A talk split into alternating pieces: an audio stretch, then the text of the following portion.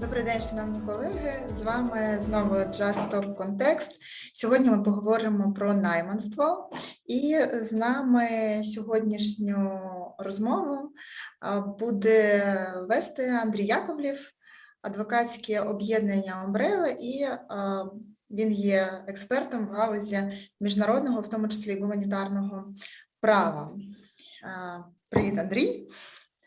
Привіт, Віра. Дуже приємно тебе бачити. Так, е, ну, тема вона така досить е, специфічна, але в світлі актуальних умов е, воєнного стану і того, що відбувається зараз в Україні, я думаю, що вона е, є актуальною і найближчим часом її актуальність може ще більше е, піднятися. Скажи, будь ласка, давай почнемо з того. Ми знаємо, що у нас в кримінальному кодексі є 447 стаття, яка регламентує кримінальну відповідальність за найманство. Є відповідні позиції в міжнародному праві, які говорять про те, що по суті найманці вони не захищаються міжнародним правом. Да? Тобто в міжнародному праві також є певні ну, норми, які по суті закріпляють це явище. Ось давай спочатку поговоримо про те, наскільки ну, що є спільного, що є відмінного, і як співвідносяться норми міжнародного права і національного права в питанні регулювання найманства як явища, як злочину або протиправної діяльності. Я можу спробувати розшарити, підготував невеличку табличку. Ну, значить, в принципі, можна говорити про три основних документи: це кримінальний кодекс, а у нього відповідно є розділ. Воно у нас вміщене в кримінальне правопорушення проти миру, безпеки людства та міжнародного правопорядку, стаття 447. Вона містить собі склади, і е, в примітці зазначається, хто ж є е, найманцем. Е, другим документом є додатковий протокол до Женевських конвенцій. Ну, варто сказати, що починаючи ще з Гаазьких конвенцій, найман, найманство воно якби передбачалося, але чітко не прописувалось. Там було е, передбачено про норми нейтралітету. Говорилось про те, що найманець не є комбатантом, але перший раз в міжнародних документах прямо було прописано додатковому протоколу до Женевських конвенцій. Він є спільний протокол до всіх чотирьох Женевських конвенцій, і е, в ньому так само було прописано статті 47 розділ про найманців. Пізніше е, ми далі поговоримо детальніше. Пізніше була в 89-му році е, конвенція, міжнародна конвенція про боротьбу з вербуванням, використанням, фінансуванням і навчанням найманців. Ще було декілька конвенцій. Здається, дві конвенції. Одна з них попередження вербування найманців, але я не знайшов у нас її цю конвенцію, чи Україна приєдналась, чи не приєдналась. Наскільки я розумію, там основна е, Е, проблема була в Африці, і через африканські країни е, приймались такі норми. Я, наче, читав, що і стаття 47 була внесена для того, щоб е, задовольнити вимоги африканських країн, бо найманство в цих країнах загрожувало суверенітету багатьом країнам. Ну, Якщо детальніше проговорити, то можемо сказати, що всі ці три документи приблизно про те саме. Я отут от взяв і приблизно порівняв е, в 447 статті в примітці описуються основні вимоги, хто ж є найманці. Ну важливо сказати, що насправді дуже важко довести, що особа є найманцем. Е, Практично неможливо. Навіть яка така така е, поговорка, що якщо когось е, засудили за найманця, значить у нього був дуже поганий адвокат. Е, що важко довести? Ну, в основному важко довести цю вимогу, е, що найманець отримує винагороду, яка істотно перевищує винагороду, яка обіцяна і сплачується комбатантам того ж рівня. Тобто е, особа має отримувати значно більше, ніж інша особа на тотожній військовій посаді. Дуже важко це довести, тому що, по-перше, ніхто не володіє інформацією про Е, доходи. А по-друге, не обов'язково ця інфа е, ці доходи були будуть або є офіційними, і відповідно е, встановити скільки ж отримує особа, якщо офіційно не отримується і держава не визнає це, або сторона не визнає, дуже важко. Далі е, є тут ряд, можна помітити дуже цікавих е, моментів, таких, що е, найманцем не може бути особа, яка є громадянином або проживає на території країн е, збройного конфлікту. Е, І відповідно у нас були раніше випадки, і у нас в країні говорять там спіймали найманців, російських найманців. А якщо говорити про кваліфікацію, то така особа не може бути найманцем, тому що відповідає не відповідає одній з умов, умов, які визначені в цих трьох документах. Ну і ще дуже важливо, те, що всі ці вимоги вони кумулятивні. Якщо якась одна не співпадає, то відповідно особа не буде найманцем, не буде, не буде найманцем. Е, Можемо пробіжатися, що ж, у- що ж у нас тут такого є цікавого і, і ще додаткового. Давай, давай Тобто пробіжимося не по входить, тих не входить до е, складу збройних сил, е, не є учасником з, з збройних з- не відноситься до складу збройних сил. Якщо хтось перебуває у складі офіційно збройних сил, то він уже є не є найманцем. Ем, Напевно, ці вимоги всі були введені для того, щоб найманство як таке, е, воно має не підсилювати існуючі конфлікти або не бути засобом підсилення конфліктів. Тобто, міжнародна спільнота вирішила, що е, якщо сторони перебувають в збройному конфлікті, то важливо обмежувати цей конфлікт. Власне, Е, Взагалі, міжнародне гуманітарне право передбачає необхідність обмеження засобів і способів ведення війни. Ну і от найманство, я думаю, це один із таких елементів, який обмежує розширення конфлікту, е, можливо, обмежує жорстокість цього конфлікту. І згідно цим документам, Міжнародна конвенція боротьби з вербування найманцем, найманство криміналізовано, і всі держави, які є учасниками цієї конвенції, до речі, я перевірив, Російська Федерація не є учасницем міжнародної конвенції про боротьбу з вербуванням, використанням, фінансуванням і навчанням найманців. Але я це цю інформацію отримував з верх, сайту Верховної Ради, де чітко є постанова особи, які приєднались. Можливо, там інформація не точна, але сумніватися в інформації, яка у нас на сайті Верховної Ради, ну, в мене немає причин. Значить, е, всі країни зобов'язалися е, боротися з найманцем і криміналізувати, е, криміналізувати таку поведінку. Тобто, це говорить про те, що у держави є позитивне зобов'язання боротися з найманством. То виходить така штука, що найманство воно е, має негативний зміст лише з урахуванням того, щоб не розширювати конфлікт, як ти сказав, але ми говоримо якраз не розширювати конфлікт за рахунок учасників, фізичних осіб, представників інших держав. Правильно? Е, Ну, ну, ну, ну так, і, так і ні. Е, Є ж проблема ще приватних компаній, і великою мірою найманство це боротьба з приватними компаніями. Тобто ми можемо говорити про індивідуальне найманство, когось залучають, а можна говорити взагалі про приватні е, воєнні компанії. І от, е, напевно, Які поставляють е, конкретно живу силу. беруть участь, от, наприклад, вагнеровці, е, але не тільки вони. Ну, ми про них знаємо, нам це ближче. От е, коли вони беруть участь на території України, тут є питання, чи є вони найманцями, хоч ми по факту знаємо, але вони все ж таки громадяни, громадянини Російської Федерації. А от коли вони беруть участь в Африці, там взагалі питань немає. Е, Тобто вони там найманці чистої води. так, ем, але є момент такий. Е, Міжнародна спільнота намагається з цим боротися. Однак, е, якщо такі е, приватні компанії безпосередню участь у збройному конфлікті не беруть, то вони не можуть бути кваліфіковані як найманці. найманці. Наприклад, вони охороняють якісь там вишки або якихось осіб, а безпосередньо в сутичках не приймають участь. То виникає питання, чи є вони найманцями, чи ні. А є вони Ну, найманцями? Ну, нам треба виходити з тесту, який є як в нашої 447 або в ста- статті 47 додаткового протоколу, або в конвенції. Ми просто дивимо, дивимося і, і визначаємось.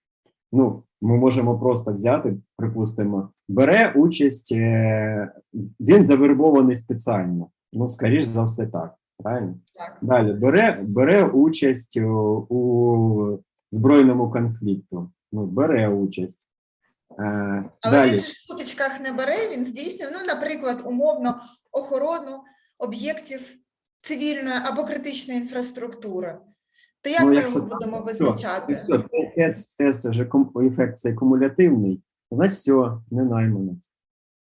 Ага. Е, Одна, одної умови немає, все, не найманець. Тобто, Ні, ну от, наприклад, той, той приклад, що ти навів, щось охороняють, да? тобто представники, учасники збройного конфлікту, тобто є збройний конфлікт, є представники третьої держави, ну або не держави, ми, ми не можемо називати їх представниками держави, скажімо, е, громадяни іншої держави, які спеціально введені в цей збройний конфлікт для того, щоб, ну, умовно кажучи, забезпечувати правопорядок, охороняти а, об'єкти критичної соціальної інфраструктури, ну і, власне, по суті, там нагоняти а, там, страх на місцевих мешканців тільки своїм видом, не беручи участь конкретно у сутичках. тут треба е, розділити юридичне визначення найманства, яке у нас е, конвенцією е, криміналізоване, і те, що ми по суті сприймаємо в такому побутовому сенсі е, найманець, тобто особа, яка за гроші там щось робить. От якщо ми беремо саме юридичний, а ми про це будемо ну, тільки сьогодні говоримо, то і умови всі не відповідають, а саме безпосередньо не бере участь у збройному конфлікті. Бо там написано фактично бере безпосередню участь у збройній конвенції. Це вимога е, е, 47 статті першого протоколу спільного до Женевських конвенцій. Е, То в даному випадку вже все він не найманець. Угу. Зрозуміло, тобто він ще обов'язково має бути зі зброєю да, і виконувати, по суті, роль комбатанта, при цьому не будучи таким комбатантом. Так. А, а якщо він є комбатантом, і не просто комбатантом, а ще входить до складу Збройних сил, то іноземний легіон не, буде е, із представників найманців. От якраз до іноземного легіону, якраз наступне питання, бо е, насправді дуже багато питань. Да, це дуже приємно, що представники інших держав приїхали в Україну ну, в контексті нашого сьогодення, да, захищати нашу територіальну цілісність, суверенітет, наше цивільне населення. Е, в чому відмінність е, найманства і добровільної участі, якщо ми відкинемо фінансову складову? Ну, Тут один момент, який дозволяє говорити, що це не найманство. Е, Чому? Тому що я намагав, намагався для себе якось перевірити цей момент. Я знайшов, що в наше законодавство ще в 15-му році чи 18-му році про службу в Збройних силах України було введено можливість залучення іноземців для служби в Збройних силах України здається, в березні цього року е, дозволено служити іноземцям служби розвідки зовнішньої ну, служби розвідки України. Е, і у нас відповідно виникає умова, що така особа є е, з учас, е, проходить службу в збройних силах збройних силах одної сторон конфлікту. Відповідно, вже вже не найманець, бо ефект же ж кумулятивних цих вимог. Тобто є достатньо лише цього для, для того, щоб говорити про те, що це найманця. А чому? А, а тому, що в даному випадку це здійснюється за згодою держави. Держава, яка е, дозволяє це зробити, вона, в принципі, е, сама хоче. Тобто їй немає ніякої загрози, вона хоче собі допомогу. До речі, я навіть знайшов, у нас є сайт, він англійський, і там можна записатися е, до служби збройних силах, тобто там пояснюється, чому, е, як, е, які умови, що потрібно, е, там яка Е, згода. Що стосується іноземців, да? Так, чи всіх? Ну, іноземці, іноземних легіонів, іноземці, які залучають Збройні Сили України. Я, до речі, не думаю, що це такий серйозно великий ну, велика кількість таких людей, але ну, звичайно, звичайно, їх участь вона, в принципі, допомагає нам і е, з точки зору технічної, е, плюс це дуже серйозний мотиваційний ефект е, як всередині країни, так і там, щоб допомагати. Плюс е, залученість е, в збройних силах вона дозволяє перейнятися проблемами. Я от е, читав якось, що спочатку всі армії були приватні, а потім німці, ну, можливо, я помиляюсь, почали вводити е, за, за загально військовий, обов'язок для того, щоб всі чоловіки відслужили. Це не така ефективна армія, як професійна, однак кожна людина, яка брала була в збройних силах, проводила спеціальну підготовку, а вона не тільки готова до подальшого розвитку, вона ще переймається лояльністю до держави. І от ця лояльність до держави є тільки у громадян, у приватних е, компаніях е, або найманців вона навряд чи буде. Однак ми тут можемо говорити, що залучення таких легіонів або осіб, воно в принципі сприяє до лояльності до України і в самих тих країнах, звідки походять такі люди. Ну, так, на мій погляд. Тобто, якщо говорити про Україну, то для участі іноземних громадян в збройному конфлікті безпосередньо вони є відповідна нормативна база у нас, так? Так. Досить, е, як ти ну, як ти зазначив, вона є така свіженька. Ну, і ось це а? Ще при Порошенка почали, наскільки я зрозумів. Ну, армія, мова віра, ми всі це знаємо, да.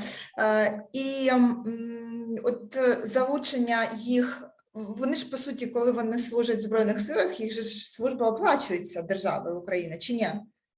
Ну, опла- оплачується, звісно, але ну, можливо навіть і більше, ми точно не знаємо, але навряд чи більше. Навряд чи більше. А, бо такі люди їдуть не за зарплатою, наскільки зрозуміло. за доходом. А, ми це точно не знаємо, але ну, навряд чи для них особливі умови створені. Ну, принаймні, це було б регламент, це був би якийсь би нормативний акт. Але навіть якщо так, навіть якщо так, то у нас вимога е, це цього недостатньо для того, щоб кваліфікувати найманців тому що я підкреслюю, вони є в складі збройних сил. Тобто, е, можна так сказати, е, найманством не є та діяльність, яка здійснюється за згодою держави. Тобто, якщо це здійснюється за згодою держави, то це вже не є найманці, це вже елементом політики держави. А криміналізується найманство, це, умовно кажучи, втручання в діяльність держави третіх сил без згоди цієї відповідної держави. От я більше так би сказав би.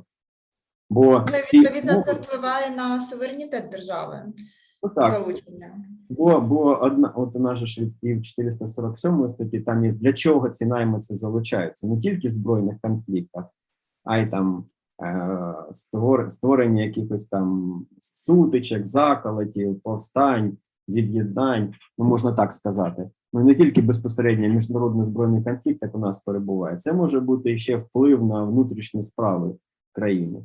А, Але якщо держава залучає таких осіб, а це ми ви- бачимо з примітки до 447, е, якщо ми навіть конвенції не беремо, то ми можемо говорити, якщо держава е, проявляє, проявляє лояльність, лоялізує, то це вже не буде найманцем, тому що вона створює умови для включення таких осіб в склад збройних сил. Ну, відповідно, це і інший рівень підконтрольності і відповідальності. Ще такий цікавий момент ще є, що найманець, він е, особа, яка вважається найманцем, він не є е, комбатантом, а відповідно у нього нема прав е, військовополоненого.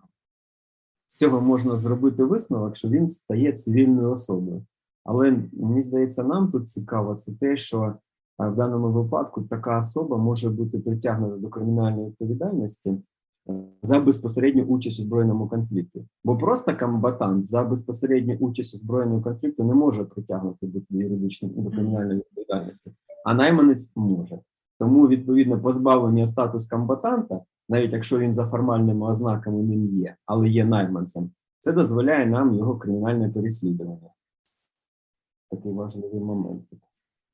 Зрозуміло. А скажіть, будь ласка, чи є якісь особливості кваліфікації а, найманства в національній правовій системі. Ну, крім того тесту, про який ти зазначив, власне, тих ознак, яким має відповідати особа для того, щоб визначати її як, як найманець. Ну, я думаю, що, я думаю, що ці, то, що я назвав, воно універсальне, тому що у нас 447, 447 якраз таки передбачено, що е, вербування, фінансування з метою використання озброєних або воєнних дій, тобто початкова підготовка для, для цієї мети. Потім у нас є частина четверта, яка говорить про безпосередню участь уже, тобто це була підготовка, а тут безпосередньо вже особа бере участь у воєнних, а там ще є насильницьких дій. Але універсальність це якраз в тому, хто ж є найманцем, тобто хто цим, е, хто, хто, хто є цією особою. Ну і от там у нас є в примітці п'ять вимог. Ми можемо їх назвати. Це умовно е, спеціально завербована особа, тобто спеціально залучена особа. Це України може бути або з території інших країн для тої мети, яка вище нами називалася. Далі бере участь у воєнних або насильницьких діях, тобто бере безпосередню участь. Надо сказати, що в протоколі 47 там написано фактично бере безпосередню участь у воєнних діях. Бо у нас більш лояльніше написано: бере участь у воєнних діях або насильницьких діях е, з метою одержання е, винагороди. А далі, далі у нас є про винагороду в статті 47 є додаткова вимога.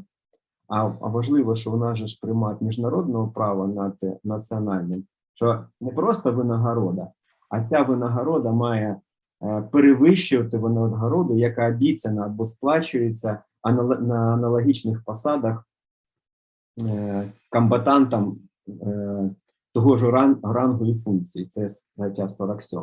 Схожа, схожа позиція і у нас в конвенції, в конвенції, міжнародній кон- конвенції, яку ми називали. Ну і далі не входить, не є громадянином підданим умову, вона всюди зберігається у всіх трьох документах, не входить до особового складу Збройних сил держави, яка є учасницями.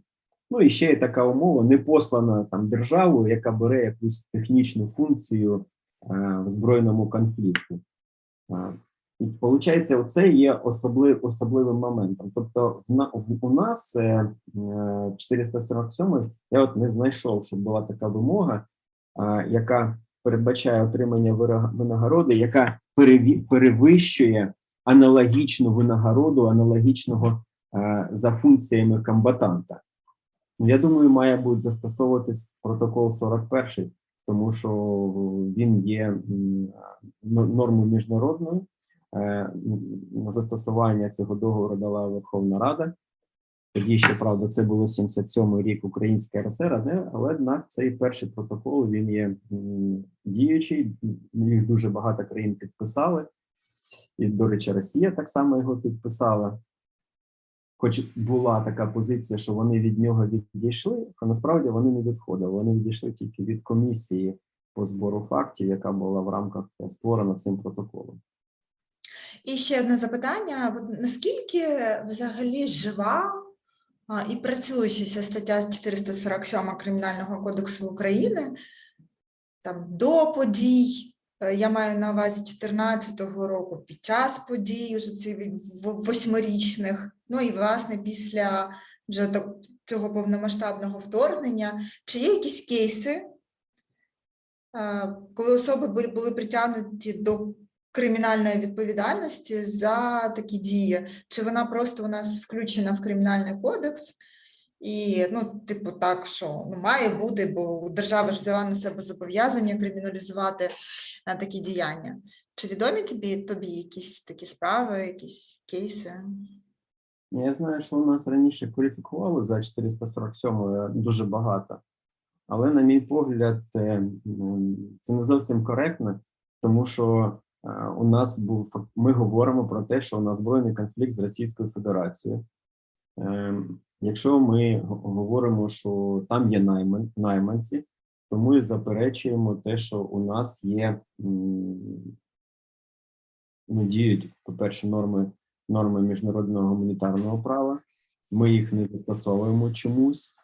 Е, Ну і мені здається, що нам потрібно говорити було з самого 2014 року, що у нас не якісь найманці, які невідомо ким фінансуються, а у нас безпосередня участь е, Російської Федерації в збройному конфлікті. Тобто нам не можна було кваліфікувати е, їхніх полонених як найманців, тому що ми фактично говоримо, що це не Росія їх послала як сторона конфлікту, а наче вони самі прийшли. Тобто ми самі собі заперечували наявність міжнародного збройного конфлікту, а, тоді це питання було дискусійне дуже, тому що якщо ми говоримо саме про сход, то навіть прокурор міжнародного кримінального суду він говорить про те, що у нас змішаний е, конфлікт. Е, Відповідно, така кваліфікація вона неправильна. Я особисто не чув такі кейси, але я знаю, що у нас така риторика одного часу була. Найманця спіймали російського, найманця справи, тобто змішування побутового значення з юридичним. Ага, і тоді виходить, що всі ті заяви, наприклад, які були анонсовані, ну зараз цього не чути, але десь там тижнів 5-6 тому говорили про те, що для участі у збройному конфлікті прибувають сирійці. Ага, Ну, Я не знаю, чув ти, не чув. Ось от такі сирійці, вони будуть найманцями і з точки зору міжнародного права, і з точки зору національного кримінального права, правильно? тут ну, є нюанс, як то кажуть, але є одне але. Нам потрібно довести, що вони будуть отримувати кошти більше, ніж е, учасники з Російської Федерації, тобто е, військові військовослужбовські Російської Федерації. Нам потрібно якось довести. В цьому ж і є проблема, що нам потрібно довести, що у них є кошти, і кошти у них достатньо. От навіть я пам'ятаю, були відео про те, що говорили, що були, е, як у нас кажуть, ліквідовані вагнеровці, і це була ознака, то, що там були, була валюта різних країн, е, лівійська, можливо, сирійська, щось там такого плану. Але там якісь купюри були, і говорити про на- навіть з цього боку, що там не дуже багато коштів було. Тобто, ну ми ясно, що ми можемо передбачити, що така людина пішла е, за, за якусь винагороду. Навіть ми Але ж кримінальне право так не працює, треба ж поза розумним сумнівом, так? так, поза розумним сумнівом, але мені здається, це питання техніки. Звісно, що це дуже складно. Ми ж можемо е, там пройти вірбування самі, самі, е, ми можемо там отримати свідчення. То відповідно, якщо ми це все доведемо рутинною роботою, то можна говорити, що ви на найманці. Е, А для чого це потрібно, е, якщо ми і так знаємо? От я не знаю. Можливо, для того, щоб засудити як некомбатанта і не давати права е, бути військовополоненим. Ну тобто, чи, чи це технічно виправдано витрачання ресурсів, ресурсів кримінальної юстиції на доведення цього? От я не знаю. Тобто, наскільки, наскільки це дешево довести, що він найманець, і для чого нам це потрібно? Якщо його можна притягти за іншою статтею Кримінального кодексу, да? Ну, припустимо, 438 нам може, може бути Класика. Да, класика. Зрозуміло, я тобі дуже дякую. Є ще якісь моменти, які б ти хотів е, сказати з приводу найманства добровольної участі у е, формуваннях, чи ми майже все обговорили? Е, Ну і ще єдиний такий момент, що міжнародний е, е, Червоний Хрест важ- вважає, що норму про найма це норму звичаєвого права. А до речі, у нас не тільки в цих документах, а є ще норма 107 е, норми звичаєвого права. Ну, треба ж сказати, що це не просто норми звичаєвого права, бо у нас до звичаєм відноситься як щось таке аморфне. Це насправді звіт правил, який е, ну, уніфікований е, кодифікований, постійно доповнюється за участі Червоного Хреста, і через ці норми ми можемо, навіть якщо у нас нема е, такого джерела права, як конвенція або договор, то через звичаєве право ми можемо розповсюдити і норму. І от найманці, норма 108 звучить так: найманці, визначення яких міститься у додатковому протоколу номер 1 не мають права на статус комбатанта чи військовополоненого. Це якраз таки про те, що ми говорили, що їх тоді можна засуджувати. В принципі, я назвав чотири документи: Е, це наш кримінальний кодекс, додатковий протокол І конвенція е, про боротьбу з вербуванням, використанням, фінансуванням і навчанням найманців. Це я вважаю основні документи щодо найманства. Ну і можна тільки підсумувати, що найманство, напевно, людству серйозно загрожуватиме тоді, коли воно буде здійснюватись без згоди сторони конфлікту, оскільки воно його фактично розширюватись, або будуть застосовуватись приватні армії, які можуть змінити баланс е, сил. Ну, відповідно, у кого більше грошей, то можуть залучити більше армії. Тобто, це така штука. Ну і відповідно великі імперські держави за таких е, умов будуть мати більше можливостей підкорити да, Ну да. і приєднати до себе більш ну менші, менші держави. Ну і тут, тут же ж важливо, що, що коли ми маємо, коли держави беруть бер- безпосередньо участь в збройному конфлікту, е, то вони намагаються дотримуватися норм міжнародного права. Принаймні всі говорять, навіть я чув, що сепаратисти про це говорять. А норми міжнародного гуманітарного права складаються з Женевських Женевського права і права Гаги. І Женевське право обмежує методи і засоби війни, а Гайське право воно виходить встановлюють норми гуманності. Я не знаю, як приватні компанії будуть дотримуватися цих правил, як це контролювати, е, як е, засуджувати, бо так у нас є держава, яка зобов'язується боротися з найманцем, і вона застосовує відповідні практики. А так у нас буде приватна компанія, хоч це може не зовсім сюди, але я помітив останнім часом, що приватні компанії можуть встановити правила, які будуть обов'язкові, і їх неможливо порушити.